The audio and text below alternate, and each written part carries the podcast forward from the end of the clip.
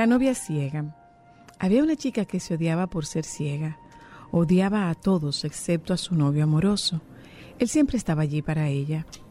Un día le dijo a su novio, si pudiera ver el mundo, aunque solo fuera un día, me casaría contigo. Un día, alguien donó un par de ojos para ella. Cuando por fin retiraron el vendaje de sus ojos, fue capaz de verlo todo, incluyendo a su novio. Él le preguntó, Ahora que ya puedes ver el mundo, ¿quieres casarte conmigo? La niña miró a su novio y vio que era ciego. La apariencia de sus párpados cerrados la impresionó. Ella no se lo esperaba. La idea de mirarlo el resto de su vida así la llevó a negarse a casarse con él. Su novio la dejó con lágrimas y días más tarde le escribió una nota diciendo, Cuida bien de tus ojos, mi amor, porque antes de ser tuyos, fueron míos. Así es como el cerebro humano trabaja a menudo cuando nuestro estatus cambia. Solo unos pocos recuerdan cómo era la vida antes y a quienes siempre estuvieron a su lado en las situaciones más dolorosas. La vida es un regalo. Hoy, antes de decir una palabra no amable, piensa en alguien que no puede hablar. Antes de que te quejes sobre el sabor de la comida, piensa en alguien que no tiene nada que comer. Hoy, antes de quejarte de la vida, piensa en alguien que se fue demasiado pronto al cielo. Antes de que te quejes de tus hijos, piensa en alguien que desea hijos pero no puede. Antes de discutir sobre tu casa sucia a alguien por no limpiarla, piensa en las personas que viven en las calles. Antes de quejarte por las distancias que manejas, piensa en alguien que camina la misma distancia con los pies. Y cuando estés cansada y te quejes de tu trabajo, piensa en los desempleados, los discapacitados y los que desearían tener tu trabajo. Pero antes de pensar en señalar con el dedo o condenar, que ninguno de nosotros está libre de cometer errores. Cuando los pensamientos deprimentes quieran derribarte, pon una sonrisa en la cara, porque estás viva.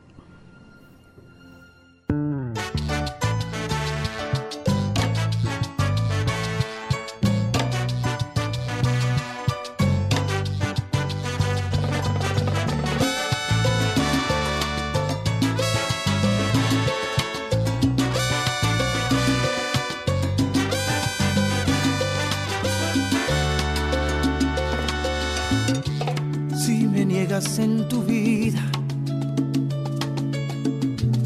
Entraré de contrabando. Cuesta el beso que se pide. Vale más el que es robado. Tengo tanta mercancía de un amor que no he estrenado Sé que otras lo querían. Solo a ti te lo regalo. Despierta junto a mí desmaquillada. Te luce mi camisa de pijama. Es tuyo el otro lado de mi cama. Por los días y las noches que me faltan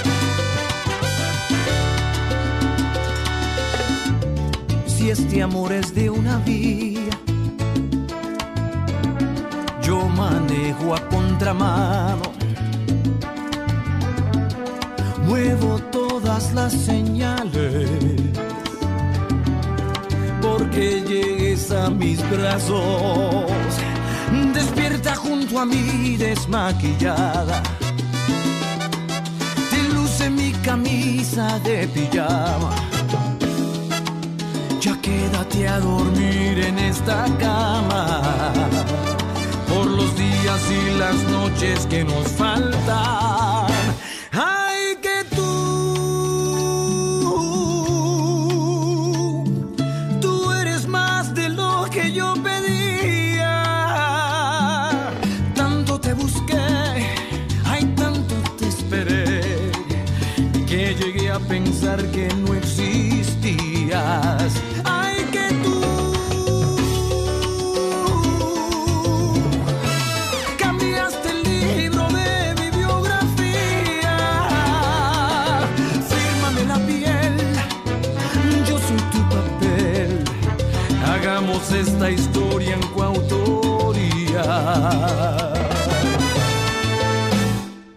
Tu vida en la mía.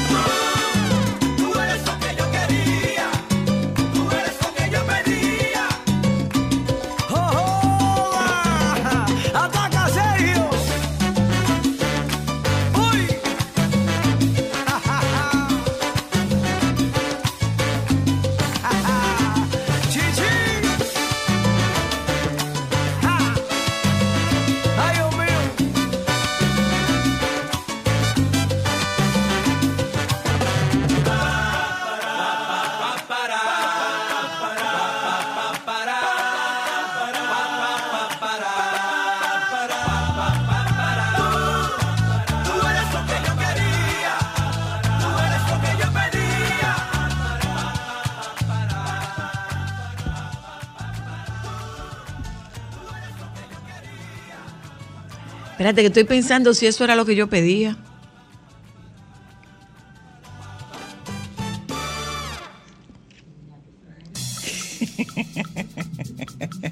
Saludos oyentas, buenas tardes y bienvenidas.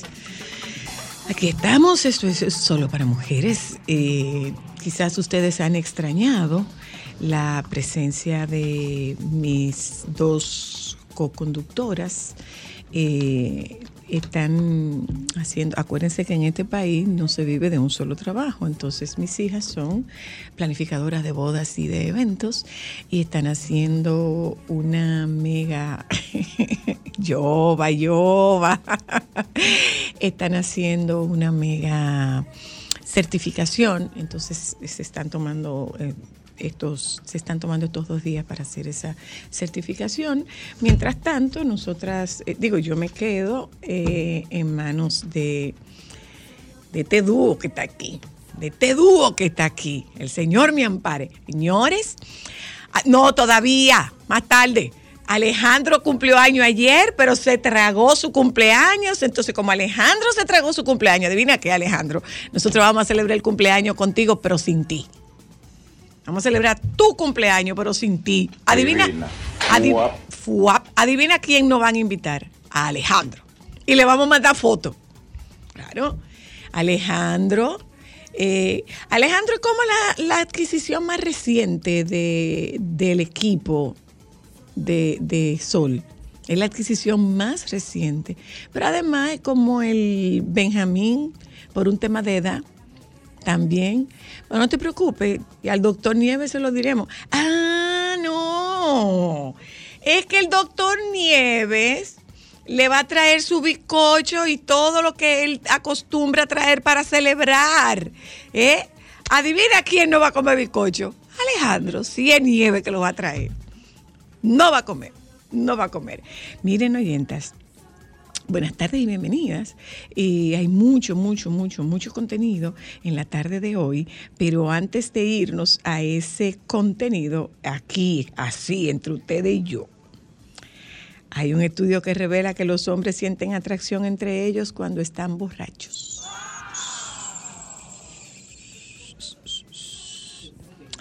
Recientemente un estudio científico ha revelado que los hombres se sienten muy atraídos entre ellos cuando están borrachos debido a que pierden la noción de la realidad.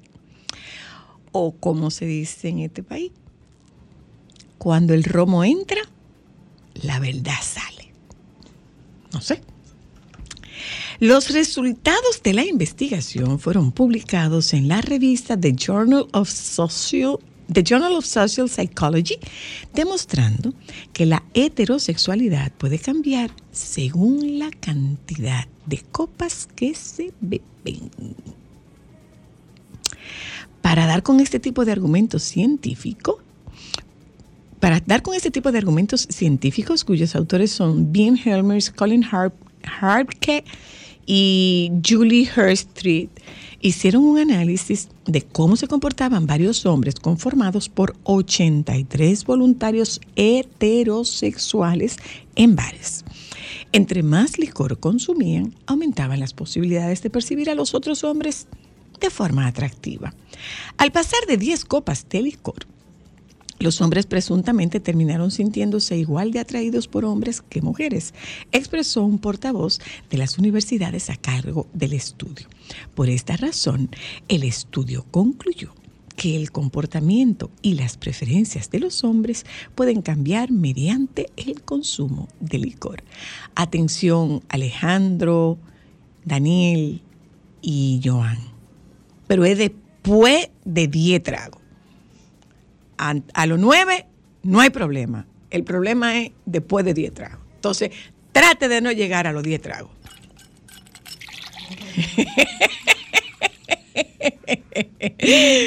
bueno, eh, les damos nuevamente la bienvenida. Hablamos con ustedes sobre el contenido que tenemos en la tarde de hoy. Iniciamos dándole la bienvenida a Roxana Marte para que nos hable de su nueva novela. Bienvenida.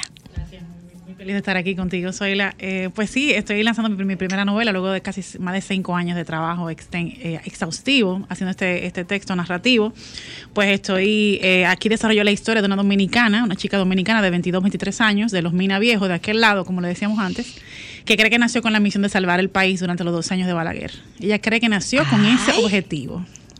Así es pasa mil y una cosas por esa lucha, muchas iniciativas, muchas, eh, muchos retos que enfrentan ese proceso, junto a otros personajes, como su padre, el, eh, Don Julio, su madre Elsa y un primo que tiene de los tres brazos, muy especial, ese personaje ahí, su primo Johnny. Y ahí más o menos eh, transita la historia. No voy a hablar mucho porque hago spoiler de una vez, Mm. pero más o menos esa es la trama, ¿no? Ay, ¿y qué te motivó?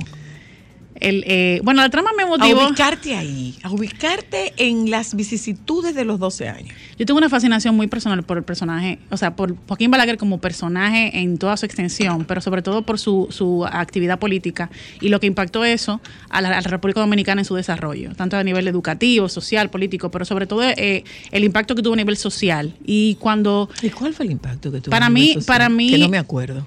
eh, usted debe saber más que yo, pero para mí, desde mi, desde mi postura, eh, el- la gestión de- del presidente Joaquín Balaguer a nivel educativo, a nivel social, eh, y sobre todo en el tema de, de la banda colorada y todos los, la- lo- los ataques que hubo hacia la, la parte izquierdista dominicana, todos los, los militantes izquierdistas, A los jóvenes. a los jóvenes de aquella época, que eran, eran el, el grupo brillante de personas Esa- que... que esa estaban- UAS. Exacto. Esa UAS que pasó tanto trabajo. Exacto. Esa es una de, mi- de las razones por la cual creo que hubo un gran impacto. Y obviamente en el tema educativo, eh, para mí también eh, hubo como cierto declive durante la gestión del, del presidente Joaquín Balaguer, pero por sobre todo matar el sueño de tanta gente que creía en un ideal diferente para este país después de la revolución del 65. O sea, ese sueño, esa esperanza que había, que es un excele- una excelente semilla para el progreso de un país, yo creo que se mató también durante esa época, ¿no? Bueno, acuérdate que arrasó con una, con una juventud muy valiosa. Exactamente. Entonces eso ahí como que me... La libertad es un tema que a mí me apasiona mucho, muchísimo. Y quitarle la libertad a tanta gente me, me detonó ese, ese, esa- ese deseo de escribir Qué sobre interesante. ¿Y cómo? Bueno, es sobre hechos reales, pero es ficción. Es ficción casi al 70-80%. Hay elementos Pero autobiográficos. son elementos eh, reales. Son elementos inspirados en la vida Es real. inspirado en la vida real, Correctamente, exacto. sí. Eh, y realmente Elementos biográficos. Hay algunos elementos autobiográficos. Una etapa que yo viví de 2010 a 2013 que me marcó mucho y que me hizo pensar en, en profundizar en esta historia como arte. Porque una cosa es lo que uno vive, pero otra cosa es cómo uno convierte eso en arte. ¿no? Entonces, Claro. ese proceso de transición lo viví en esa etapa y me llevó a, a llevarlo a una historia. ¿Sanaste? A través de esa escritura. Claro, siempre se sana. Sí, la catarsis sí, es maravillosa para el escritor. Sí. Qué Interesante. Mira, ¿y cuándo tú presentas este, este libro? ¿Ya está listo? Está en impresión. en- La editora Búho me está ayudando con la impresión. ¿Cuánto tiempo te tomó? La escritura, seis años. Muy, muy eh, caótico el proceso creativo, por lo ¿Por menos qué? para mí. ¿Por qué? En mi caso, pues yo vengo del management, como lo digo yo, yo vengo del- de, la hotelería pura y dura. Eh, tengo un máster en servicio y como que mi cabeza era muy estructurada, muy esquematizada, muy de proceso, desempeño, toda esa, toda esa parte administrativa, ¿no? Y yo tenía un sueño desde pequeña, desde que tengo 12 años, de escribir. Y cuando yo me doy cuenta del mundo inmenso que es la escritura creativa, yo comienzo a darme cuenta que, me- que tenía que formarme, ¿no? Y que tenía que hacer esto de manera profesional. Entonces fue caótico. Cambiar esa estructura cuadrada, esos esquemas, toda esa, esa parte tan gestión que vivimos los que estudiamos esto, a entrar en un mundo de ideas, de, de soltar, del- de, de la musa, de, de dejar fluir. Era muy difícil el mundo creativo, creativo para mí hasta que lo logré durante esos cinco ¿Y años. esa escritura creativa fue para ti o fue para otros? Em, yo trabajo para otros, es lo que he hecho durante cinco años, crear una escuela de escritura creativa para RD o una especie de, de escuela, pero durante esos cinco años yo he sanado todo ese proceso para convertirme en escritora. Claro. Era un journey que yo tenía que vivir, como diría Nelson Mandela, una hermosa lucha que yo tenía que vivir para llegar al punto que estoy hoy y sentirme bien como escritora, o comenzar un, un proceso de escritora profesional, pero tenía que vivir el proceso. Qué interesante. ¿Está ah, listo para salir cuándo? Estamos lanzando en la Alianza Francesa el 28 de septiembre a las 7 de la noche. ¿Eso ahorita? Eso es la semana que viene, Oh, el jueves. Están ¿Y todos cómo se la, la novela, País Imposible. Ya. Ya. Gracias, Rosana, después de eso. Muchísimas gracias por venir a compartirlo con nosotros y mucho éxito. ¿eh? Vamos un momentito a publicidad. Nosotros aquí tenemos todavía mucho contenido, eh, tenemos gente de teatro, vamos a hablar con la gente de Hábitat y, señor, ustedes saben que hay entrenamiento para prevenir el soborno. Pues de eso nosotros hablamos solo para mujeres. Ya volvemos.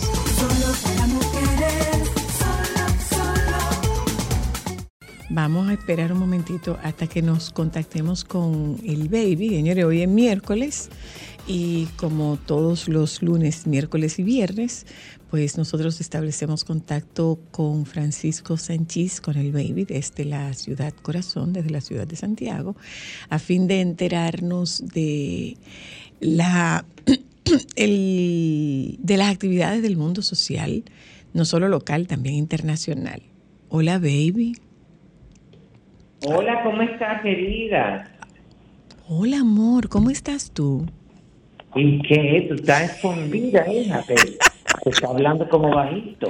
No, estoy modulando mi voz. Oh, hoy. no, pensé que quizás era también que había alguien durmiendo y no quería molestar. No, no, no hay nadie durmiendo, baby. No hay nadie durmiendo. Eh, tengo el cuarto lleno de agua, el, colmado está lleno. Y la, Entonces estaba- estabas modulando, era. y sí, pero no sé, tratando de venderte otra Sí, sensación. sí. Lo logré.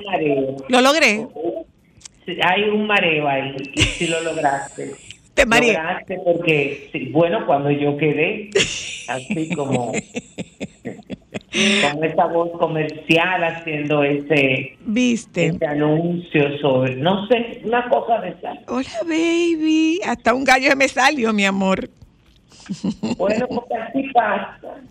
Cuéntame de ti. ¿Tú viste lo de Techi, baby? Ay, sí, que que muy, muy merecida esa nominación y la y la emoción que mostró Ay, sí. cuando salió nominada. Ay, sí, muy chulo. Y la verdad es que hay que felicitar a todos los dominicanos que están nominados en los premios Grammy Latino, que organiza la Academia Latina de las Artes y Ciencias de la Grabación y que por primera vez sale de, de- de Estados Unidos y esta gala 24 se llevará a cabo el 16 de noviembre en Sevilla, En España. Que hay una expectativa con relación a esto, mi amor, y aquello es un montaje, y hay un mareo, y esto le han dado publicidad y han hablado de esto hace un año. Ay, pero vamos Eh, a yo Sevilla. no te voy- mira, yo no te voy ni a contestar, Pero nosotros tenemos un viaje pendiente a Sevilla, pero en Semana Santa. Claro. Pero ¿y tú no tienes, tú no tienes parientes por allá que nos no, alberguen. en Sevilla- en Sevilla no, linda, hay que pagar o, hotel o Airbnb. Bueno, pues vamos a, vamos a juntar nuestro dinerito para ir, porque me encantaría. Eh, óyeme, Claro, oye, no oye, Linda. oye, qué buen trío. Oye, qué buen trío. Oye, qué buen trío. Rafael. Rivero, tú y yo viviendo la Semana Santa de, de Sevilla. Tantas cosas. No, Pero espérate, vamos a felicitar a los demás, a Vicente García, Pavel Núñez, Techi, Romeo Santos, Juan Luis Guerra, Sergio Vargas, y que compiten en las categorías Mejor Álbum de Bachata y o Merengue, Mejor Álbum Contemporáneo, Mejor Canción Tropical y Mejor Álbum Folclórico. y Manicruz, no. Eh, ah, no traen esta información. Los Sí, sí, sí, Manicruz también. Manicruz Ay, también. pero pues sacaron esa información que veo en las redes, parece que él tiene problemas. Que no. Antes que, antes que se me olvide, hay varias actividades que tengo que mencionar, que Ujú. se van a hacer en, en estos días. Ay, Dios mío, los papeles ahora se han entraviado. Dios mío, esto sí es grande. Está, eh, mañana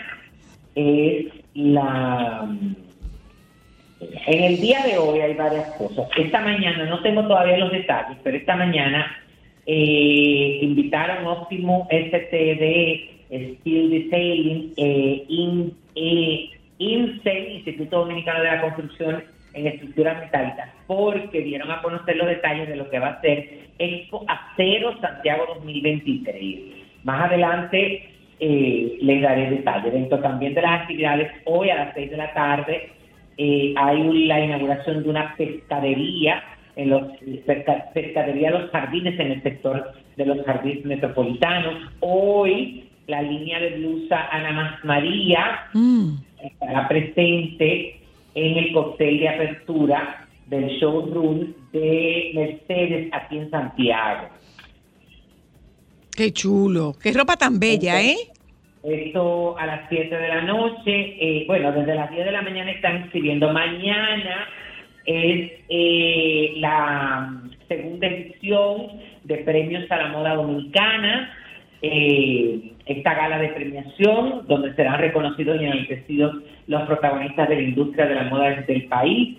Esto a las 8 de la noche en la sala, eh, en el Salón La Fiesta del Hotel Jaragua en Santo Domingo. Eh, están llegando los furgones. De que- Ay, yo vi, tú. Ay, mi amor, Edilenia mandando cosas y furgones y furgones para lo del espectáculo de De Eddie Herrera el sábado. Ya tú sabes de que ya se han ido revelando quienes van a ser sus invitados. Es una lista larguísima. Bueno, esto es el sábado 23 de septiembre en la sala de la restauración del Gran Teatro del Ciba, el espectáculo agradecido. Recordar que las boletas están a la venta en Huepa Ticket, Supermercado Nacional Jumbo y CCN para que la gente vaya para allá. Entonces, la verdad es, señores, que la gente, por estar opinando, se busca un problema. ¿Qué pasó? A Mirka de Llano le han dado, mi amor, hasta con el cubo de agua, Ay, sí. por entrometida y por estar hablando. Ay, sí. Pero, óyeme lo que te voy a decir una cosa, lo.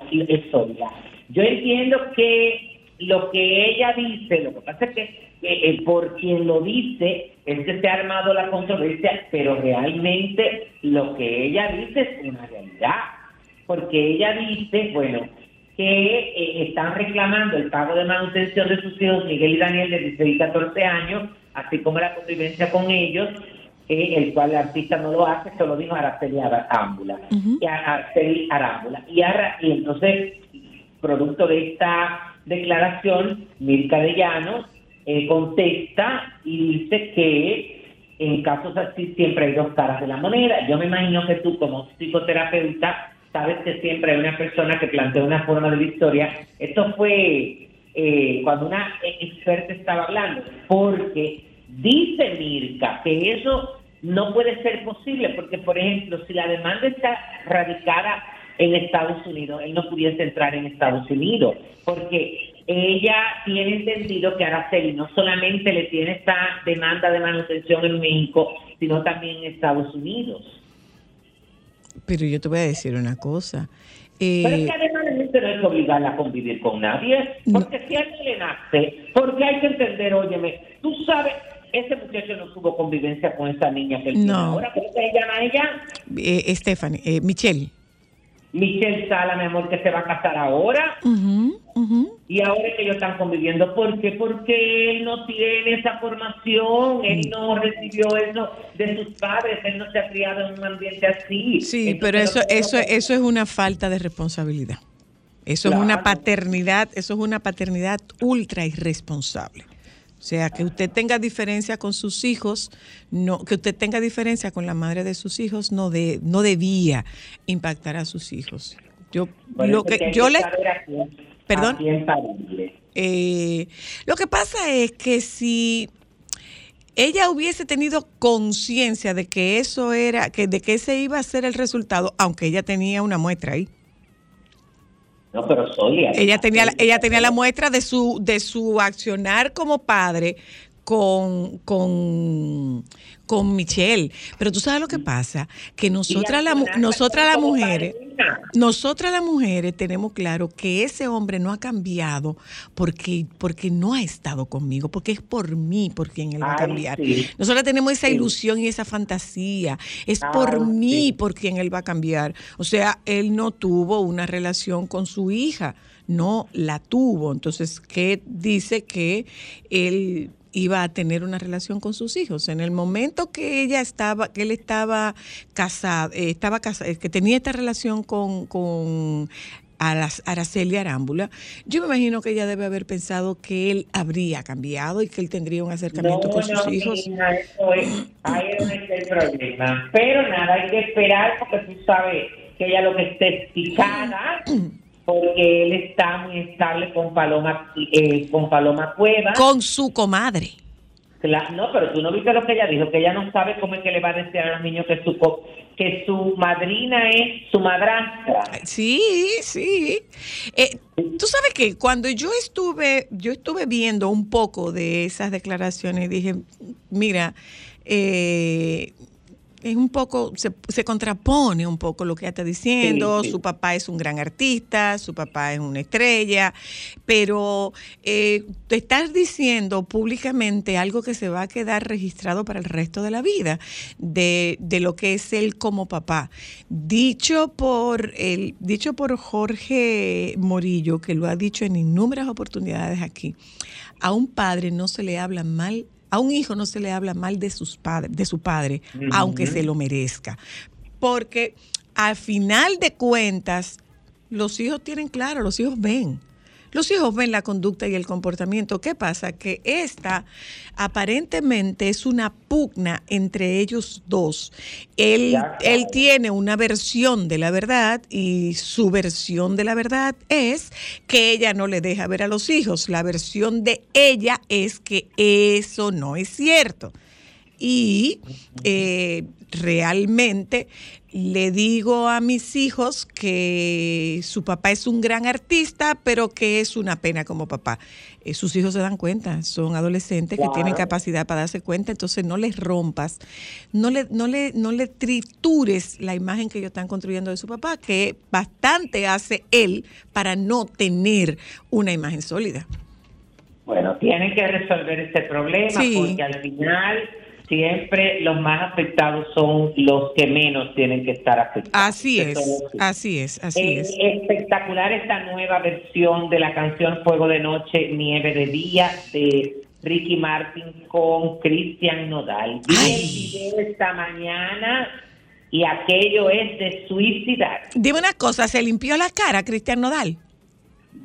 Yo ni me fijé en eso porque la canción, el video está tan bien hecho, sí. Tengo entendido que él se va a ir quitando los, los Sí, para que su hijo lo para que su hijo lo reconociera. Pero la nitidez del video, lo bien logrado, la, la fotografía, todo de blanco, la Ay, qué belleza. toma, No, está, está un espectáculo. Por otro lado, eh, vi la entrevista que le hizo eh, Pablo Motos, el del hormiguero, a Miguel Bosé, y la verdad es que me la disfruté de principio a fin. Que Miguel ahora Bosé pudo ir, porque acuérdate que él tuvo que suspender la, la, la visita al, al hormiguero por un problema de, de, de salud. Bueno, la semana pasada programa- creo que fue. El programa entero, bueno, fue dedicado, no pudieron hacer ningún tipo de dinámica porque hablaron de todo, de todo desde su infancia, la serie que ya está disponible, eh, los años que él tuvo en la adicción, cuando lo, cuando dijeron que tenía VIH, que lo mataron, eh, su relación con su familia, cómo fue su niñez, que yo me quedé muerto porque no era como la gente pensaba, que él siempre se crió como en un ambiente. Sí, él decía, en mi casa siempre hubo un ambiente cultural muy importante, eh, pero tampoco sobraba el dinero, es decir, a Mm. nosotros nos asignaban tareas y todo eso y habló eh, sobre todo este eh, momento tan complicado de cuando los ladrones entraron a su casa, que dice, estábamos ya dormidos en la casa, los chicos estaban en el saloncito y estaban haciendo una pijamada con unos amiguitos, a las seis y Au. treinta de la noche, cuando de repente me despierta alguien, miro y veo unas caras que no reconozco y estaba encañonado. ¡Ay! Uno de los ladrones, al que definió como un ángel guardián, le dijo a sus hijos que no se preocuparan, que a su papá no le iba a pasar nada, ni a ellos tampoco, que se irían en poco tiempo. En tanto, el intérprete eh, los llevó a recorrer su casa en busca de las cajas fuertes. En, en un determinado momento se me quedó mirando el, el jefe y dice, Chavo, es Chavo, es Miguel Bosé. Se quitó la máscara y me dijo que era mi fan. Fue entonces cuando Anda, par. ¿Cómo fue? Así mismo, mi amor. Bueno, dice que hasta, una- que, hasta que, que casi le pide una foto. No, no. pero- O sea, ay, pero mira quién es de la casa de Miguel Bosé. Yo soy fan de usted, Claro. Que- No, pero como dices tú, como dices tú, baby, Mira. cuántas Sí, cosas. pero óyeme, Soyla, él dice que se sorprendió, pero que realmente él se dio cuenta que, eh, sobre todo, el cabecilla era una persona que, que lo conocía y Pero por supuesto. iba. Esa reacción pudo haber sido de un ventú. ¿Tú sabes lo que es un ventú? Hay orquestas No. que se... ¿Tú no sabes lo que es un ventú? Orque- No. eh, Así se decía en el mundo, en, los 80 se decía así en el mundo de las orquestas. Eh, un ventú es ventú, ventú, ventú, ventú, ven, vamos allí que vamos a tocar. Eso es un ventú. Entonces, Ay, señores, qué folclórica. Y eso que tú dices que folclórico soy yo. bueno, que cuando tú no estás, yo te cuido el puesto. Sí, lo asumes con mucha propiedad.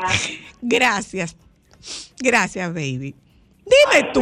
Oiga, yo vi un estudio esta mañana que no sé para qué hicieron, no sé para qué hicieron ese estudio, Mm. porque ya yo tenía la, eh, ya yo la, ya yo la había hecho hace mucho, ya yo la había hecho no, ya yo me ha, basado en, en yo no sé ni cómo lo voy a decir para que no se oiga mal. En, tu en tus vivencias y en las historias de tus conocidos y en yo la... había hecho mi propio estudio. Dice que recientemente un estudio científico ha revelado que los hombres se sienten muy atraídos entre ellos cuando están borrachos debido a que pierden la noción de la realidad. Pero tú sabes que es después de 10 tragos. Antes de 9 Sí, no hay problema. ¿Y quién ha, pero soy, ¿quién ha visto que una que un hombre se bebe menos de 10 tragos? Entonces, Ah. espera que tiene a la, a la mujer al lado diciéndole, contráte. Ah, pues mira. eh, tan seguro si nada más son nueve tragos, ¿eh? Tan seguro. Ha surgido, mire mi hermana, eso no es cuestión de 10, eso está con 3. Mira, muchacho. Voy, voy a volver a ser folclórica, baby. Hay un refrán dominicano que dice que cuando el romo entra, la verdad Ay, no, muchacha, no diga eso. Hoy es día de folclore y solo para mujeres. No, no, no, no, no puedes decir eso. No, Ay, Dios, pero tú eres fuerte, Sonia. la verdad sale. Hasta yo he quedado. Yo no voy a decir nada. Te puedo despedir. Eh, yo pienso que sí, espérate, ¿qué es lo que dice esto? ¿El No qué? me interesa verme Ay. la cara. Mira qué interesante esto, mira qué interesante. Déjame aprovechar para agradecerlo, baby. Déjame aprovechar para agradecer la invitación de a la premier de Orgullo de Quisqueya, el documental producido por Jessica Hasbun y Kelvin. Lidiano. Mira qué belleza. Mira qué hermosura. Las raíces no te dejan nunca, las llevas contigo a todas partes. Quisqueyanos valientes. Se llama este, se llama esta, este documental de Jessica Hasbun y Kelvin Lidia. ¿Mm? En, Cinem- en Caribbean Cinema en Downtown Center. Gracias, Jessica. Eh, ¿Me puedo despedir ya? Sí, yo pienso que Ay, sí. espera, antes de irte. Ahora soy yo la que te dice espera. Alejandro cumplió año ayer y no le dijo nada a nadie. Ay, pues se lo pierde. Yo espero que tú no te pongas de corista, estás celebrando nada, porque si él no te lo quiso dejar dicho, pues entonces eso significa que no le interesan tus atenciones, pues hazte de cuenta que tú no sabes nada. Y lo otro que te voy a decir, mi amor, tienes... Quizá era que el doctor Nieve le había... ¿Qué? que Le, le tenía una celebración. Eh, eso es lo que yo el doctor Nieve. Tú viste el doctor sábado. El doc- yo estoy en creer eso, que es el doctor Nieve. Estoy en creer eso, que es el doctor Nieve. Que, que- óyeme, que vi al doctor Nieve. ¿A dónde?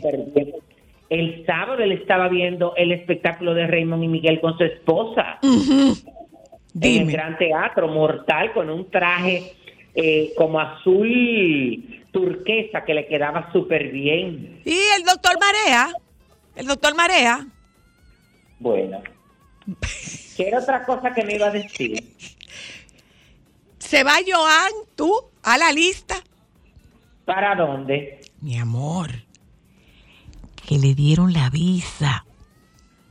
¿Pero se va a vivir o se va de viaje? No, va de trabajo, mi amor. Manda tu listado. Bueno, que... Ajá. Con tu size Ahora, y todo, manda tu son listado. ustedes son abusadores. Óyeme, no le traiga nada a nadie. ¿Cómo que no? Para claro que no. Dale, ah, bueno, si tú le vas a dar su dinero. Sin darle dinero, porque yo traigo No, cada vez, no, no. cada vez que yo me voy de, cada vez que me voy de viaje traigo, cada vez que me voy de viaje traigo. No lo presiones. Bueno, pero será ellos, porque a mí no. Ay, si tú supieras, mi amor, estuve por favor, lo nuevo, lo último. Bye, baby. No te. Bye. Hábitat Dominicana y sus aliados proveen acceso a microfinanciamiento para vivienda a familias dominicanas. Es una notición. Gracias. Eso es un notición, Gina Vera, eso es un notición. Cuéntanos. Bueno, muchas gracias por Bienvenida, tenernos aquí. bienvenida. Muy entusiasmados. Disculpa por todo, por todo el ambi- por todo lo ambiental anterior, tú sabes, pero bueno. Muy bien, no, gracias eh, por tenernos aquí presente, aquí a contar un poco de las buenas noticias. Habitat tiene como visión un mundo en donde todos tengan un lugar digno donde vivir. Y desde, nuestra, desde nuestros inicios, pues siempre hemos querido que las familias puedan tener ese acceso y conocimientos a, a que puedan mejorar su vivienda. Sabemos que las familias dominicanas, pues su vivienda es algo muy importante. Sí, claro. Y en el contexto donde estamos, para tener una vivienda más resiliente, más segura, estamos en época ciclónica, ¿verdad? Pues auguramos y hacemos ese llamado para poder eh, eh, tener este programa y que más personas pues eh, conozcan un poquito, un poquito más de ella. El programa provee facilidades de financiamiento para la familia para que puedan mejorar sus Ah, no, es que le están dando la casa. Tenemos otro programa donde sí ya trabajamos con familias de escasos ingresos. Y ya así, con el programa que tenemos de 10 mil pisos para jugar, pues ya se le proveen de manera subsidiada regalada allá a familias que no tienen ingresos. En el caso de hoy hablaríamos un poquito más sobre la- aquella familia que sí tienen un ingreso familiar eh, en conjunto, su, eh, la señora, su esposo y, la- y los, sus hijos, y que quieran mejorar su vivienda, eh, cambiando su pisito, haciendo una cerámica, o poder cambiar su estructura de su casa y mejorarla eh, la- estructuralmente. O, quién sabe, una, una señora que quiera poner en su casita un negocito, un saloncito, o quiera poner un colmadito y no ha adecuado la infraestructura en su casa para hacer ese, esa, ese, ese negocito y ser emprendedora en ese caso, pues entonces puede eh, acceder al microfinanciamiento de vivienda, porque nuestro enfoque es la vivienda, para mejorar su casita en ese caso. ¿Y cómo se accede entonces? Puede acceder... ¿Cuál- co- por, qué, ¿Por qué tamiz hay que pasar? Para poder acceder a nuestros programas puede aplicar directamente, puede escribirnos vía las redes, arroba Hábitat Dominicana, a través de nuestros aliados financieros. eh, tenemos aliados como Banco Ademi, Banco Adopem, Copaspire, Ujú. PYME, eh, BHD, perdón, Copaspire, Esperanza Internacional y Vision Fund, que hemos en conjunto eh, trabajado un programa donde las familias pueden acceder con casas eh, preferenciales o un programa especial dirigido para familias de escasos ingresos que tal vez no han accedido a la banca tradicional o formal y pueden eh, aplicar a nuestro programa con un screening, ¿verdad? Se le se evalúa a la familia Exacto. para ver su capacidad de pago, sus ingresos eh, y poder eh, ver si ellos aplican el programa. y El poder tema, el tema de la edad, Gina, el tema de la edad. Y te hago la pregunta porque en la banca hipotecaria, pues lógicamente después que tú tienes una edad, ya el financiamiento es un poco más complejo, es más complicado, pero estas son condiciones especiales, son condiciones muy, no son condiciones especiales, son condiciones muy particulares. Claro, la tasa es preferencial a aquella que el mercado, o sea, tenemos un 19% versus eh, tal vez un 30% que pueden ofrecer otro aliado con otro producto eh, del mismo. Es parte de nuestro valor agregado como institución eh, que busca proveer vivienda adecuada a las familias. Y eh, sí es importante denotar que se evalúa a las familias en su capacidad Claro. de pago porque es un programa diferente. Eh, nuestros, tenemos nosotros eh, algunos promotores que están en la comunidad para evaluar a la familia y dicen, no, pero yo tengo suficiente ingreso, pero vamos a evaluar qué ingreso usted tiene. ¿Usted recibe, recibe remesa? O usted, Ok. o usted eh, tiene a su hijo que también trabaja y ese es parte del ingreso de la familia. Y entonces, ¿cómo se hace un proyecto eh, de- en conjunto, verdad? Entender cuál es la visión de la familia. Le damos esa recomendación, porque si usted va a hacer un- su vivienda, ¿no? Y va a comenzar por la parte de atrás, pero al final esa parte usted la va a querer tumbar, porque vamos a empezar por ahí. Que nuestros ingenieros también, que es parte de, de uno de los beneficios del programa, Ah, le puedan bien. ofrecer ese servicio de asistencia técnica, porque eso tal vez muy común aquí en la ciudad, pero eh, a- al, sector que nosotros eh, trabajamos con las familias, que es nuestro público meta, pues no tenga esa facilidad de acceder a un ingeniero que le pueda decir y de recomendar materiales, qué estructura usted debe hacer, eh, por qué parte de la casa debe de trabajar, cómo distribuir su espacio. Recuerdo una de las familias que que le colaboramos, que la señora decía, no, pero ahora que yo tengo un palacio aquí. Ay, qué Porque la forma que fue redistribuida su casa, realmente ella no había maximizado el espacio porque había puesto el baño en medio de la sala. Eso, se, eso es parte del conocimiento que queremos ofrecerle y agradecemos a todos los que nos apoyan, nuestros donantes, nuestros colaboradores, individuos. Pero usted ha movilizado, estoy viendo aquí, seis, casi 6 millones, Seis millones de dólares. medio de dólares. Sí, eso es con nuestros aliados financieros. Eso es al corte de, de junio, 1.800 préstamos más o menos logrados, con un promedio más o menos de 200 mil pesos, que es el monto que las familias eh, obtienen para reparaciones menores. Cambiar su pisito y ponerles una ceramiquita, como comenté, o ponerle muros y temas de seguridad también, ponerle sus rejitas y cosas así. Y van trabajando progresivamente. Así Cambiar es el programa. Trabajar progresivamente, que Ah, puedan construir su- sus Pero sueños de manera eh, paulatina. ¿Se involucran ellos en estas reparaciones? Nosotros eh, tenemos un programa de voluntariado que justamente en el día de hoy eh, tenemos una jornada muy bonita Eh, con uno de nuestros aliados. Y eh, eh, invitamos a empresas a que puedan colaborar con nosotros haciendo jornadas de voluntariado eh, para que acompañen a las familias en los diferentes programas donde estamos. No necesariamente puede ser una familia de crédito, puede ser también otra dentro del programa de pisos para jugar, donde estamos trabajando ya familias con extremas vulnerabilidades, pero van y nos colaboran. Las familias sí eh, participan en el proceso constructivo en el sentido de que ellas a veces ahorran en materiales. eh, también eh, se le da asesoría para que puedan supervisar su obra, ¿verdad? Ay, qué bien. Entonces, eh, eh, la, la idea es que puedan eh, participar de su proyecto, porque es un proyecto de familia. No, y si te, Entonces, así te duele. Bueno, si, te sí, duele claro. si te duele, tú lo cuidas. por si eso te duele, tú lo cuidas. tiene como parte de, su, de, su- de sus lineamientos y fundamentos que las familias necesitan capital y no caridad. Entonces, el 90% de lo que Ah. hacemos es trabajar con las familias mano a mano, ¿verdad? Para poder trabajar juntos por el mismo tema de que eh, así el esfuerzo en conjunto, eh, Habitat te apoya y, y usted también hace su colaboración. Es para la vara, no el pecado. Exactamente. Es y poder Ay, pero qué eso. hermoso. Hay diferentes programas, pero ese es, ese es la ¿Y idea. por dónde se está extendiendo este programa? El programa de crédito está, está dirigido específicamente al Gran Santo Domingo, Gran Santo Domingo. en Boca Chica también, en San Cristóbal, Jaina y toda la periferia eh, más o menos de Jaina, en esa en ese sector, San Cristóbal, en esas tres áreas específicamente. Ay, ya en otras hermoso. áreas, eh, ya sí tenemos otro programa donde estamos trabajando otros proyectos que sí ya son para familias eh, que sí están en, en condiciones de pobreza muy extrema, donde sí ya tienen otro programa. ¿Y tú vas y ves las casitas cuando están listas? Me encanta ir a ver las casitas hoy, realmente sí. Sí, es, ¿eh? es mi motivación para yo estar detrás de mi escritorio y poder trabajar cada día para que otra, una familia pueda tener Qué eh, su hermoso, vivienda. Me encanta hermoso. ver cómo las familias se involucran,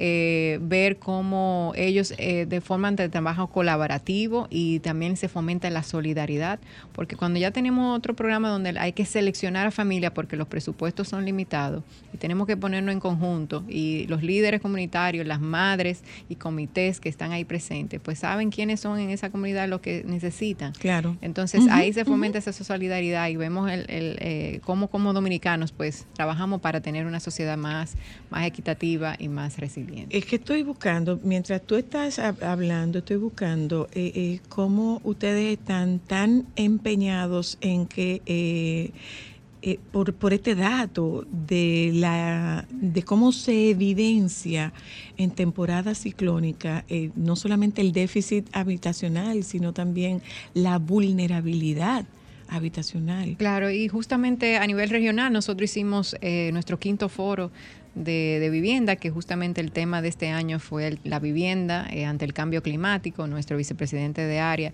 hizo un llamado a los gobiernos y a la sociedad de organismos a atender el tema de la vivienda y cómo hacemos de la vivienda que sea más resiliente, más accesible, porque estamos viviendo en unos tiempos donde hay muchos efectos por el tema del Así cambio es, climático. Entonces, eh, justamente el año pasado tuvimos eh, la oportunidad de poder apoyar a algunas familias cuando fue el huracán Fiona, de la mano del Ministerio de Vivienda, quien es nuestra sectorial, eh, otras empresas que nos apoyaron para poder trabajar en conjunto y a, a- apoyar a algunas familias que fueron afectadas. En este año, eh, pues gracias a Dios no hemos tenido alguna ninguna afectación así tan significativa en las áreas donde estamos. Obviamente Exacto, sí están, exacto. sí hubieron otras afectaciones, pero no estamos trabajando de manera directa ahí y esperamos que, verdad, este año pues podamos ser libres de eso para que no haya Ay, qué familia trabajo afectada. tan hermoso. Gracias por venir a compartirlo con Bueno, nosotros. esperamos hoy la- que un la día información, ¿dónde? Eh, arroba Hábitat Dominicana, eh, puedes conseguirnos en nuestras redes o www.habitatdominicana.org o teléfono 809-547-2091. Me encanta, qué trabajo tan bello. Te vamos a invitar para que vaya a construir con nosotros. Sí, sí, sí, yo con muchísimo gusto. Excelente, muchísimo excelente. gusto. Apuntado, apuntado. Nos vamos un momento a publicidad, todavía nos queda teatro y hablaremos de prevención de soborno. Ya volvemos.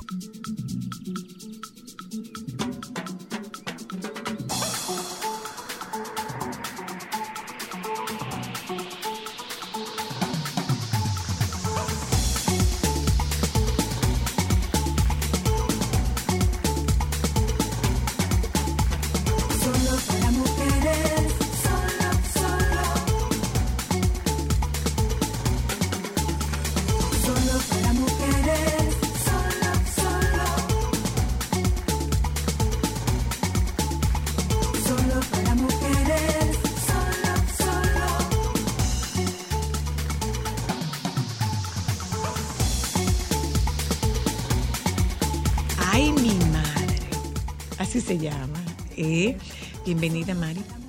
Gracias. Para mí es un honor venir para acá. De verdad que sí. De ver- ay, gracias, gracias por la, gracias por la distinción de venir a compartirlo con nosotras y a Cindy Cosma, quien es tu, quien es tu actriz. No te, no, no te mortifiques. Yo muerdo, pero estoy vacunada. ¿eh? Muerdo, pero estoy vacunada. Ok.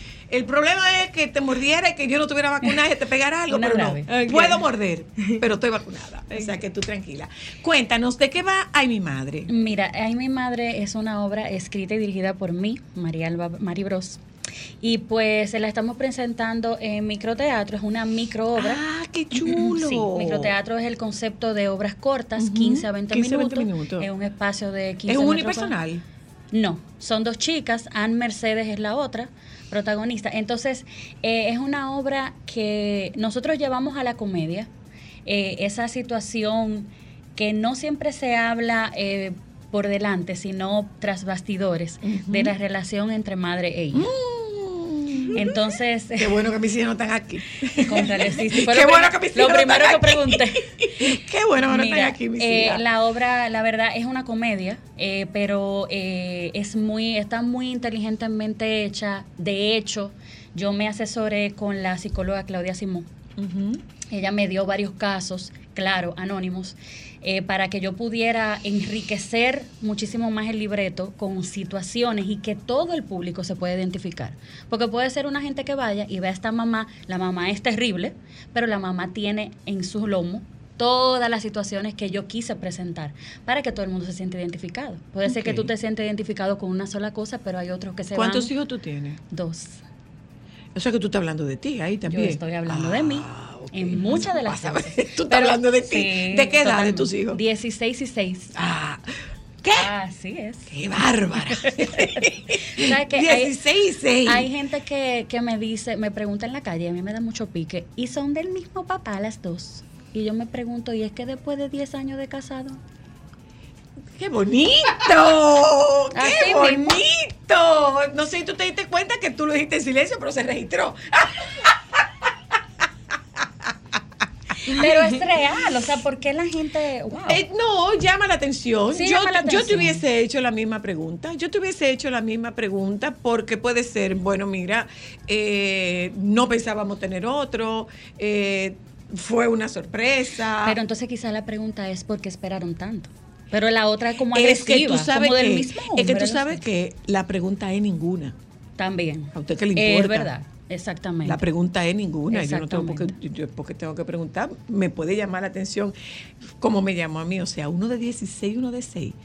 Dos Yo lo que podría decirte, hermana, usted es valiente, que usted 10 años después Sí, volvió a empezar. es, porque son dos hijos únicos. No sé si sabías. Así mismo. Son dos Así- hijos No, únicos. lo sé a carne propia. Son dos hijos únicos. Entonces ya tú sabes, hay experiencias de una teenager y experiencias de una chiquita, más todas las experiencias que me ayudó Claudia, entre otras amigas que tengo. Eh, Ay, pero qué chulo. Sí, ¿Y por sí, qué en versión mini? Mira, En, en versión eh, micro. Esto, esto es algo que eh, esta mañana me entrevistó Juan Carlos Albelo y él, él me dijo, Mari, vamos a contar esa historia que tú me acabas de decir porque es muy interesante y creo que aquí en Solo para Mujeres va a ser muchísimo más interesante todavía. Yo tengo 40 años de edad. Yo estudié locución y actuación jovencita. Trabajé con Mickey Bretón, etcétera, etcétera, esa época. Y yo lo dejé para ser mamá, dedicarme ya a mi hogar. Y ahora me dio esa cosquillita de querer escribir. Tengo muchos años en eso. Vi en microteatro un curso de actuación, dramaturgia Ah, para y dirección. Y yo dije, contrale, pero esto fue Dios, porque es Qué dirección y dramaturgia. Qué chulo. Entonces hice el curso con Iván Mejía.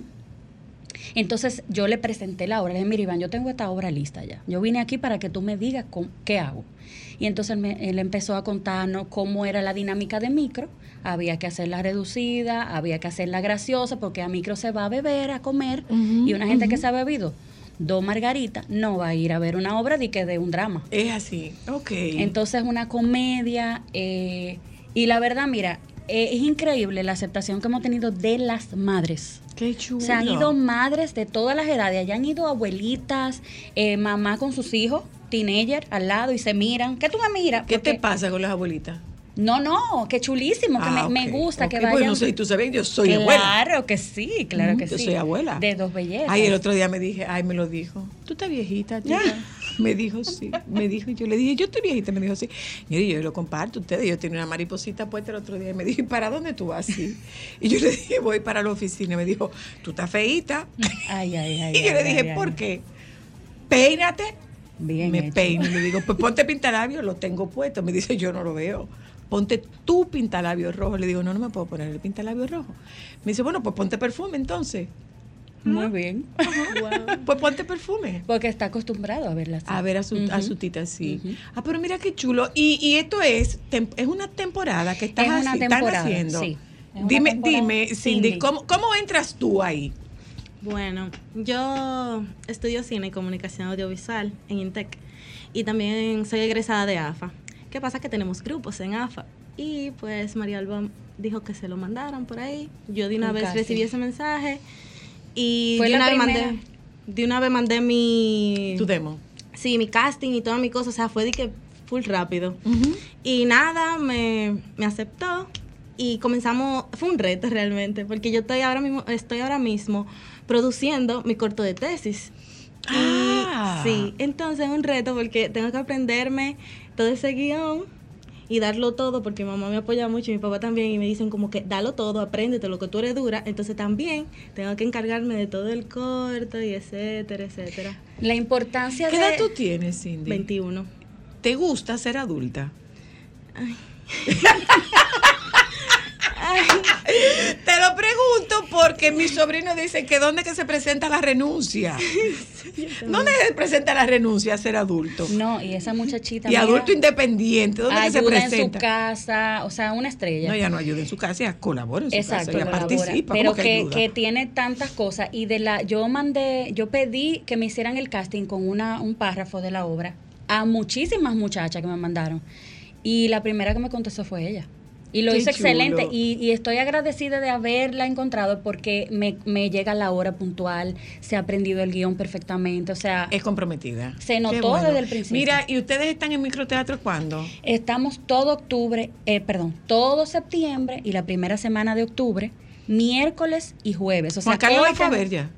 Tiene que ir. Ya Ah, le dije hoy que con él voy, ir. con él voy, Porfa, con él voy. Miércoles Si- y jueves. Si tú no te asustas. No, no, me voy a asustar. ¿Eh? Le voy a dar todo ahí también. Mari, gracias, Mari, gracias. que entren, eh, perdón, a microteatro.do. No, no, no, no, no, no, no, no, no, no, no, Alejandro, no, no, Joan. Oye, que, que le pidan el Instagram, que le pidan el Instagram de Cindy, que le pidan el Instagram de Cindy, están diciendo los El oyentes. WhatsApp. El WhatsApp, ok. Oh, Mira, me están escribiendo. Los oyentes están pidiendo el Instagram de Cindy. Yo puedo dar mi Instagram sin problema. Dale, Dale, Instagram. Cindy. Mi Tú te Instagram- atienes a la consecuencia. Mi Instagram es Cosma rayita abajo Cindy 19. Ya. Cosma rayita abajo Cindy 19. No es hija del fiscal. No, no es hija del fiscal. Mira, y. y Microteatro.do, ahí consiguen las boletas ¿Qué online. días? Miércoles y jueves de todo septiembre, primera semana de octubre, tres funciones, 8 y 10, 9 y 10 y 10 y 10. Yo creo que la que viene. 350 pesitos, señores, para ir a apoyar una obra, mira. No, Sí. no, yo estoy, yo soy totalmente opuesta A apoyar, a que se apoye. a Ahora estamos hablando. Totalmente Sí. opuesta a que se apoye el teatro dominicano. Yo soy de las que invita A disfrutar. disfrutar. el teatro dominicano, que se está haciendo muy buen teatro. Sí, se, van a ir con, con eh, divertidas, riéndose y además van a tener una reflexión, tanto madres como hijas. Ahí nos vamos a ver. Eh, Deja que Juan gracias. Carlos se encargue de eso. Vámonos un momento a publicidad, señores. Ya volvemos.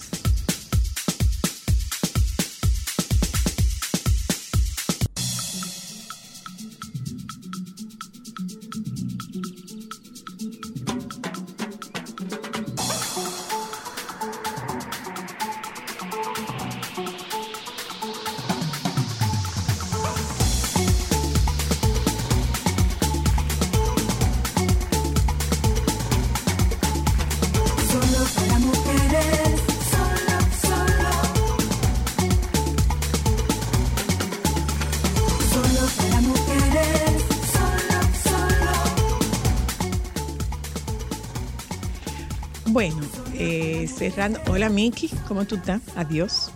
Eh, cerrando nuestro programa en la tarde de hoy, me encontré así en, en Instagram con algo que me pareció sumamente interesante. Esta, esta mujer con quien nosotros vamos a compartir esta parte final de Solo para Mujeres es mi amiga, hermana y soporte y mentora en muchísimas ocasiones, Ofir Rosario. Y con Ofir, me, me topé con Ofir, que es eh, ya cuasi abogada, además de directora de recursos humanos y eh, psicóloga, psicoterapeuta, que está haciendo una formación a nivel institucional de prevención de corrupción y soborno institucional. Eso suena como muy sofisticado, es tan sofisticado. ¿Por dónde se empieza, Ofir? Bueno, buenas tardes. eh, un placer estar aquí con ustedes. Pues realmente donde empieza todo este tema de la, de la prevención de corrupción y soborno tiene que ver mucho con la cultura organiz- organizacional. ¿Cuál es mi cultura en la organización con respecto a los actos éticos y no, y no éticos, con, la, con respecto a la corrupción, con respecto al soborno? A partir de ahí, que ya yo tengo mi visión en la organización, pues entonces yo empiezo a plantearme esos lineamientos. ¿Qué me, qué es, me, qué me es permitido, qué no me es permitido en mi organización? ¿Hasta dónde eh, se considera un regalo un soborno? Qué yo puedo permitir como regalo, qué yo no puedo permitir. Entonces, todo eso se trabaja a través de programas éticos que la corrupción, la- los, los cursos de prevención y, so- y soborno son parte de ese programa de cumplimiento organizacional, que tiene que ver mucho eh, con la cultura, con lo que yo quiero generar en mi empresa como cultura ética. Ok. ¿Cómo se habla de cultura ética? ¿Eso qué? ¿Con qué se come eso? Bueno, crear un, un ADN institucional donde todos en la organización sepan qué es lo que yo considero ético y que está dentro de la ética dentro de mi organización. Yo le pongo nombre y apellido. Por ejemplo, eh, en, las organizaciones se permiten regalos, pero ¿hasta cuánto yo puedo permitir un regalo en mi organización que no se considere que yo estoy recibiendo so- soborno para hacer o no hacer algo o dejar de hacer algo? Entonces, se tiene que ir permeando eso en toda la organización, en todos los niveles, a, a través de capacitación, a través de sensibilización y a través de la transmisión de esa cultura de. Pero eso comienza por arriba y entonces se va permeando Se va hacia permeando abajo. hacia- a, a través de la más alta eh, dirección.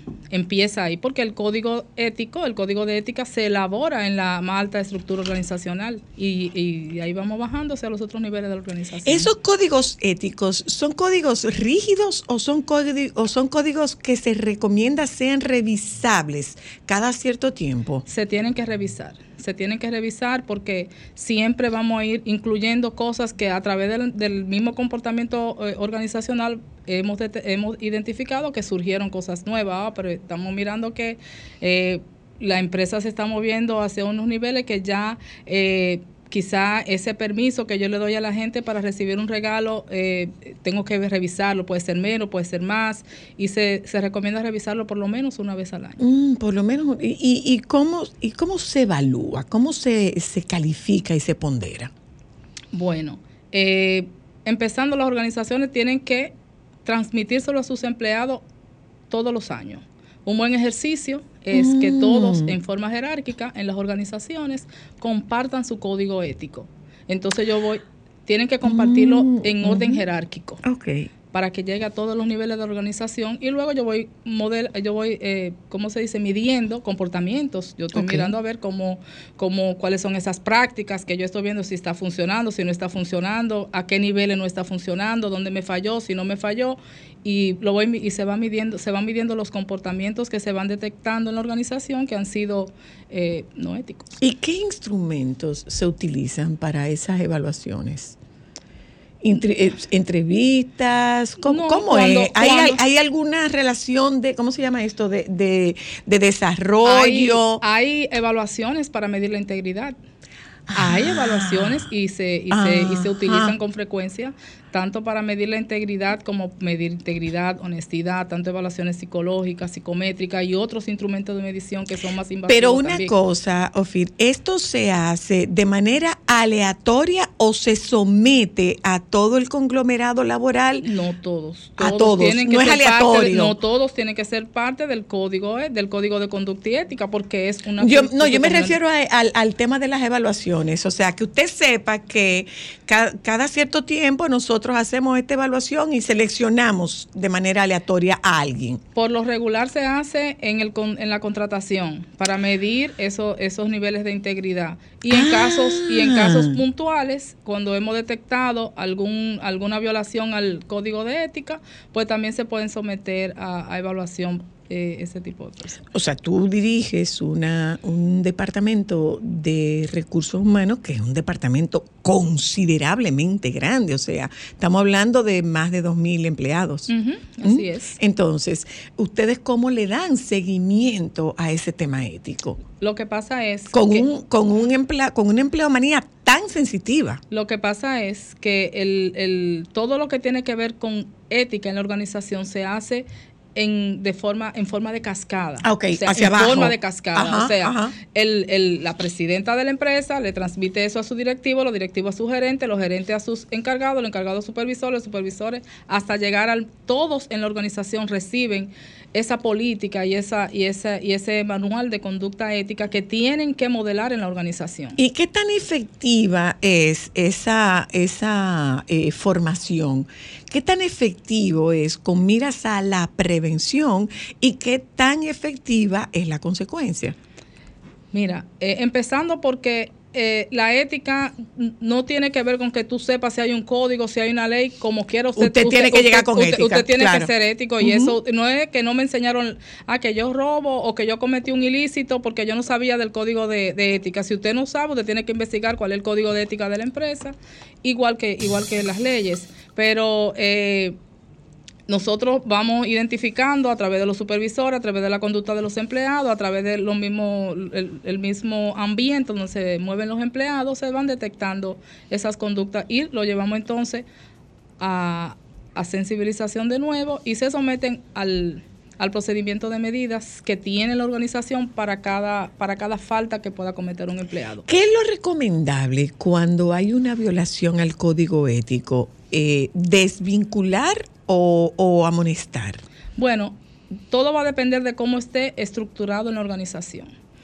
Eh, las faltas se califican por niveles de gravedad de la falta. Ok. Dependiendo de la gravedad de la falta, tú vas a aplicar una medida. Algunas veces lo que corresponde a un llamado de atención, dependiendo de la, de la falta que cometió el empleado, o otras veces directamente la desvinculación, como fuere el- el el- la forma de desvincular al empleado, un despido, un desahucio, lo que fuera.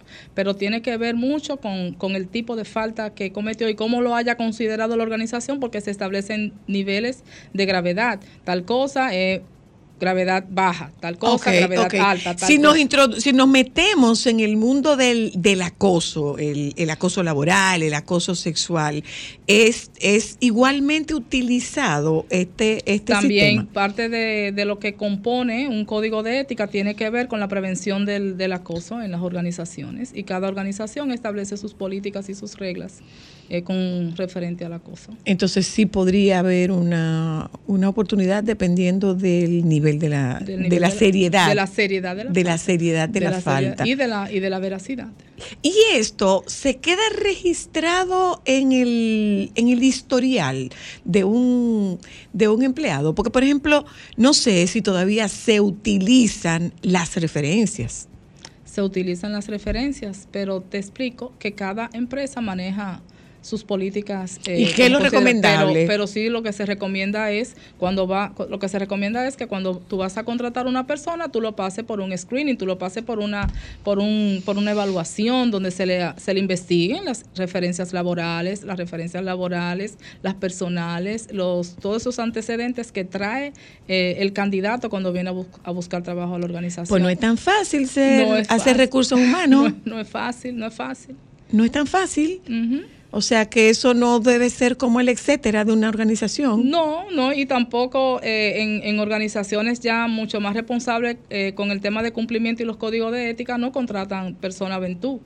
¿Tú sabes cuáles son los Ventú? Oye, Ventú, Ventú, Ventú, Ventú, y armamos, trabajar, claro, no, Ventú claro, no, usted claro. tiene que pasar por un proceso. Ahora, con, con muchos temas éticos, aunque uno tiene herramientas de evaluación, son temas como mucho más... eh, Tú tienes que tener esa... Ese, Es más de olfato. eh, eh, es más de olfato. Tú tienes que tener, tú tienes que ser bien picky, viste, eh, evaluar bien las, esas evaluaciones, eh, eh, eh, Escudriñar, escudriñar bien. bien. mirar cuando está haciendo la entrevista, cualquier y, eh, cosa que te salga ahí, para tú entonces ver contra esto como que me parece de patar, me dio por aquí, me dio por allí, esto me parece medio raro, entonces yo, entonces Y se adquiere esa habilidad. se adquiere con la práctica, Con la, la práctica. experiencia y la experiencia de, de- de- de reclutar por mucho tiempo y de tener esa conciencia de en el momento de hacerlo. Gracias, Sofía. Mira, antes de irnos, yo quiero una evaluación así para, un, para una gente que yo tengo en mi casa. No, es que estas son evaluaciones que se hacen para grandes corporaciones, pero eso se puede hacer para negocios pequeños e incluso claro. una persona en tu propia casa. Bueno, nosotros tenemos un producto allá en la empresa. Nosotros tenemos un producto que lo estamos inclusive relanzando actualmente, que es para eh, la necesidad depuración. de depuración y, y reclutamiento también, para pasar a esas personas y hacerle todo este tipo de pruebas y, y, y entregarte a una persona eh, mucho más... eh, una persona puede cometer un ilícito después, pero te lo entrego ya que tú dices, bueno, si este, este yo lo puedo contratar, tenemos, tenemos ese producto. Gracias. Ofir, gracias. Eh, señores, así como ustedes la ven, ¿ustedes saben es la señora? Ella es la directora de recursos humanos de Dominican Watchman. Cara, ah, ¿por qué tú no pides, por qué tú no pides el Instagram de Ofir? eh? Estamos, estamos buscando, estamos buscando, estamos buscando, tenemos vacantes suficientes. Bueno, Oye, bueno. no, no te lo puedo Ah, llevar. Eh, nos juntamos con ustedes mañana. Quédese con los compañeros del Sol de la Tarde, por favor. Eh, a doctor Nieve, Alejandro cumplió año y no le dijo nada a nadie porque se quedó esperando un bizcocho que usted y Juana le iban a traer.